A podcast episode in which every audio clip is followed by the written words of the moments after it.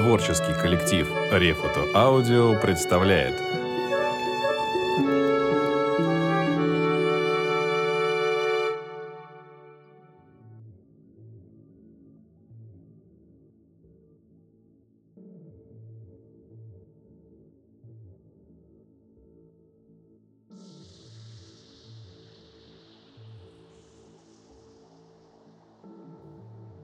Оскар Уайлд. Портрет Дариана Грея. Глава 13. Дариан вышел из комнаты и стал подниматься по лестнице, а Бейзил Холлорд шел за ним. Оба ступали осторожно, как люди всегда ходят ночью, инстинктивно стараясь не шуметь. Лампа отбрасывала на стены и ступеньки причудливые тени. От порыва ветра – где-то в окнах задребезжали стекла. На верхней площадке Дариан поставил лампу на пол и, вынув из кармана ключ, вставил его в замочную скважину. «Так вы непременно хотите узнать правду, Бейзил?» – спросил он, понизив голос. «Да». «Отлично». Дориан улыбнулся и добавил уже другим жестким тоном. «Вы – единственный человек, имеющий право знать обо мне все – вы не подозреваете, Бейзил, какую большую роль сыграли в моей жизни. Он поднял лампу и, открыв дверь, вошел в комнату. Оттуда повеяло холодом. От струй воздуха огонь в лампе вспыхнул на миг густо оранжевым светом. Дариан дрожал. «Закройте дверь!» – шепотом сказал он Холларду, ставя лампу на стол. Холлард в недоумении оглядывал комнату. Видно было, что здесь уже много лет никто не жил. Выленивший фламандский гобелен, какая-то занавешенная картина, старый итальянский сундук и почти пустой книжный шкаф. Да, еще стол и стул. Вот и все, что в ней находилось. Пока Дариан зажигал агарок свечи на каминной полке, Полуард успел заметить, что все здесь покрыто густой пылью, а ковер дырявый – за панелью быстро пробежала мышь. В комнате стоял сырой запах плесени. «Значит, вы полагаете, Бейзил, что один только Бог видит душу человека? Снимите это покрывало, и вы увидите мою душу». В голосе его звучала холодная горечь. «Вы сошли с ума, Дариан? Или ломаете комедию?» Буркнул Холлард, нахмурившись. «Не хотите? Ну так я сам это сделаю». Дариан сорвал покрывало с железного прута и бросил его на пол. Крик ужаса вырвался у художника, когда он в полумраке увидел жуткое лицо, насмешливо ухмыляющееся ему с полотна. В выражении этого лица было что-то возмущавшее душу, наполнявшее ее омерзением. Силы небесные, да ведь это лицо Дариана – как ни ужасна была перемена, она не совсем еще уничтожила его дивную красоту. В поредевших волосах еще блестело золото, чувственные губы были по-прежнему алы, а соловелые глаза сохранили свою чудесную синеву, и не совсем еще исчезли благородные линии тонко вырезанных ноздрей и стройной шеи. Да, это Дариан, но кто же написал его таким – Бейзел Холлард как будто узнавал свою работу, да и рама была та самая, заказанная по его рисунку. Догадка эта казалась чудовищно невероятной, но на Бейзела напал страх. Схватив горящую свечу, он поднес ее к картине. В левом углу стояла его подпись, выведенная киноварью длинными красными буквами. Но этот портрет – мерзкая карикатура – подлое бессовестное издевательство. Никогда он, Холлард, этого не писал. И все-таки перед ним стоял тот самый портрет его работы. Он его узнал и в то же мгновение почувствовал, что кровь словно заледенела в его жилах. Его картина! Что же это значит? Почему она так страшно изменилась? Холлард обернулся к Дариану и посмотрел на него, как безумный. Губы его судорожно дергались, пересохший язык не слушался, и он не мог выговорить ни слова. Он провел рукой по лбу, Лоб был влажен от липкого пота. А Дариан стоял, прислонясь к каминной полке, и наблюдал за ним с тем сосредоточенным выражением, какое бывает у людей, увлеченных игрой великого артиста. Ни горя, ни радости не выражало его лицо, только напряженный интерес зрителя. И, пожалуй, во взгляде мелькала искорка торжества.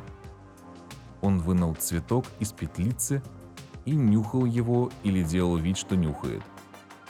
«Что же это?» – вскрикнул Холлард и сам не узнал своего голоса. Так резко и странно он прозвучал. «Много лет назад, когда я был еще почти мальчик», — сказал Дариан Грей, смяв цветок в руке. «Мы встретились, и вы тогда льстили мне. Вы научили меня гордиться моей красотой. Потом вы меня познакомили с вашим другом, и он объяснил мне, какой чудесный дар молодость. А вы написали с меня портрет, который открыл мне великую силу красоты. И в миг безумия я и сейчас еще не знаю, сожалеть мне об этом или нет. Я высказал желание, или, пожалуй, это была моя молитва. Помню. Ох, как хорошо я это помню. Но не может быть. Нет, это ваша фантазия. Портрет стоит в сырой комнате, и в полотно проникла плесень. Или, может быть, в красках, которыми я писал, оказалось какое-то едкое минеральное вещество. Да-да, а то, что вы вообразили, невозможно. Ах, разве есть в мире что-нибудь невозможное? Пробормотал Дариан, подойдя к окну и припав лбом к холодному запотевшему стеклу. Вы же говорили мне, что уничтожили портрет. Это неправда.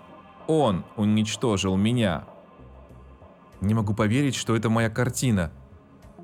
А разве вы не узнаете в ней свой идеал? Спросил Дариан с горечью. Мой идеал? Как вы это называете? Нет, это вы меня так называли. Так что же? Тут не было ничего дурного, и я не стыжусь этого.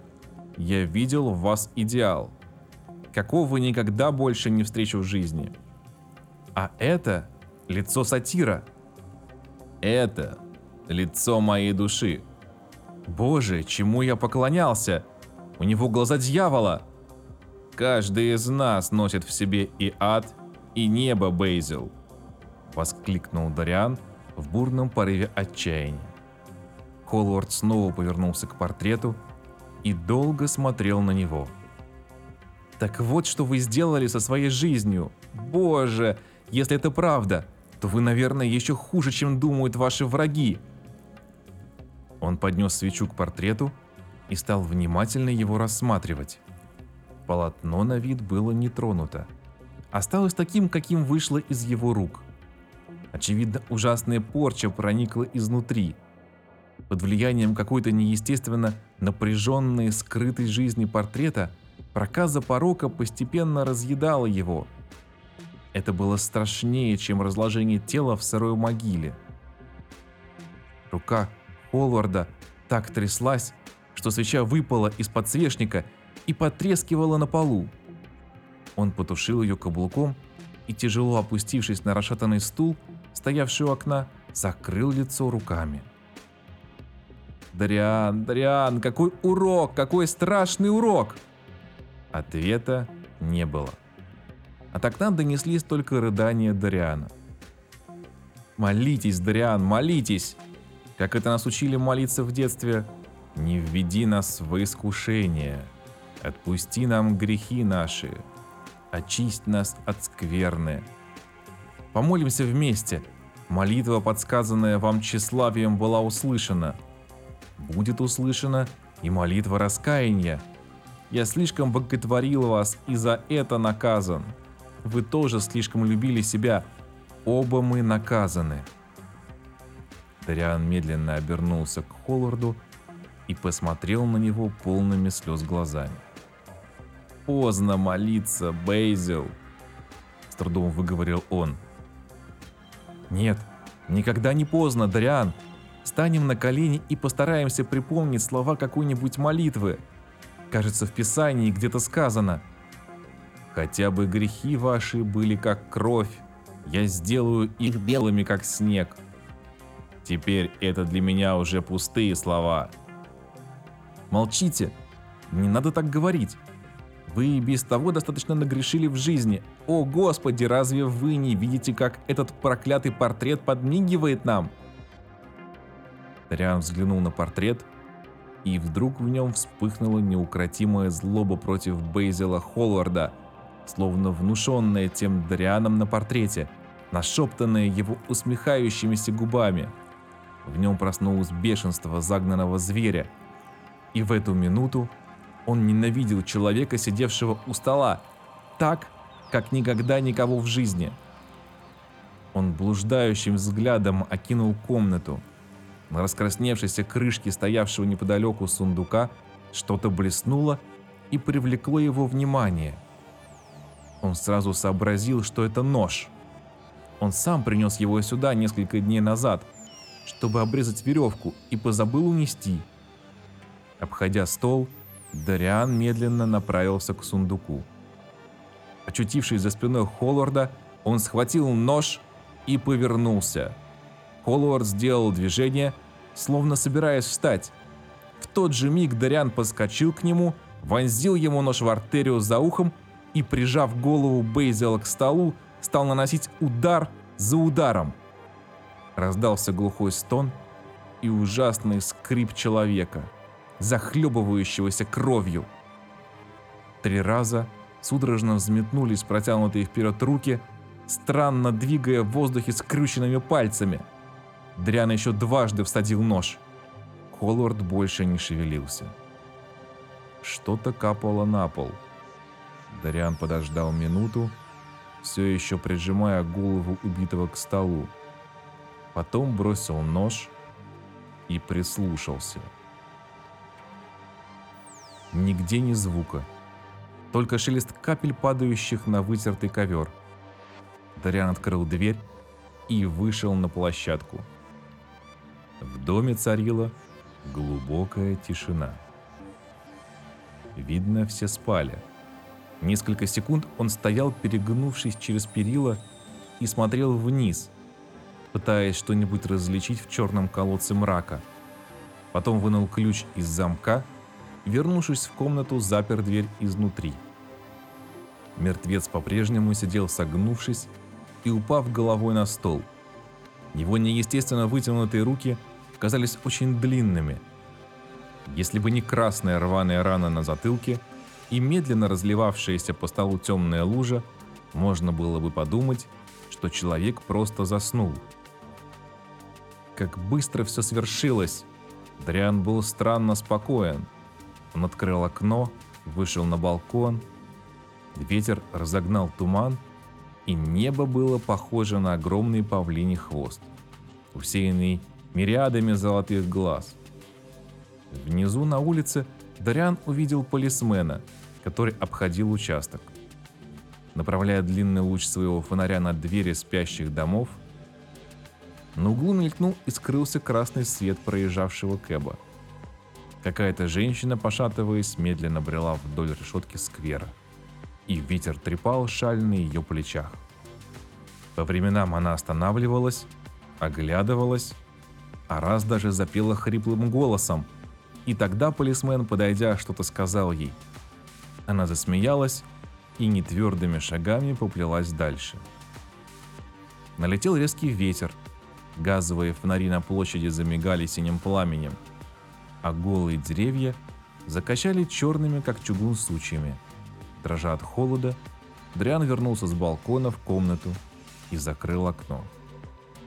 Подойдя к двери на лестницу, он отпер ее. На убитого он даже не взглянул. Он инстинктивно понимал, что главное теперь не думать о случившемся. Друг, написавший роковой портрет, виновник всех его несчастий, ушел из его жизни. Вот и все.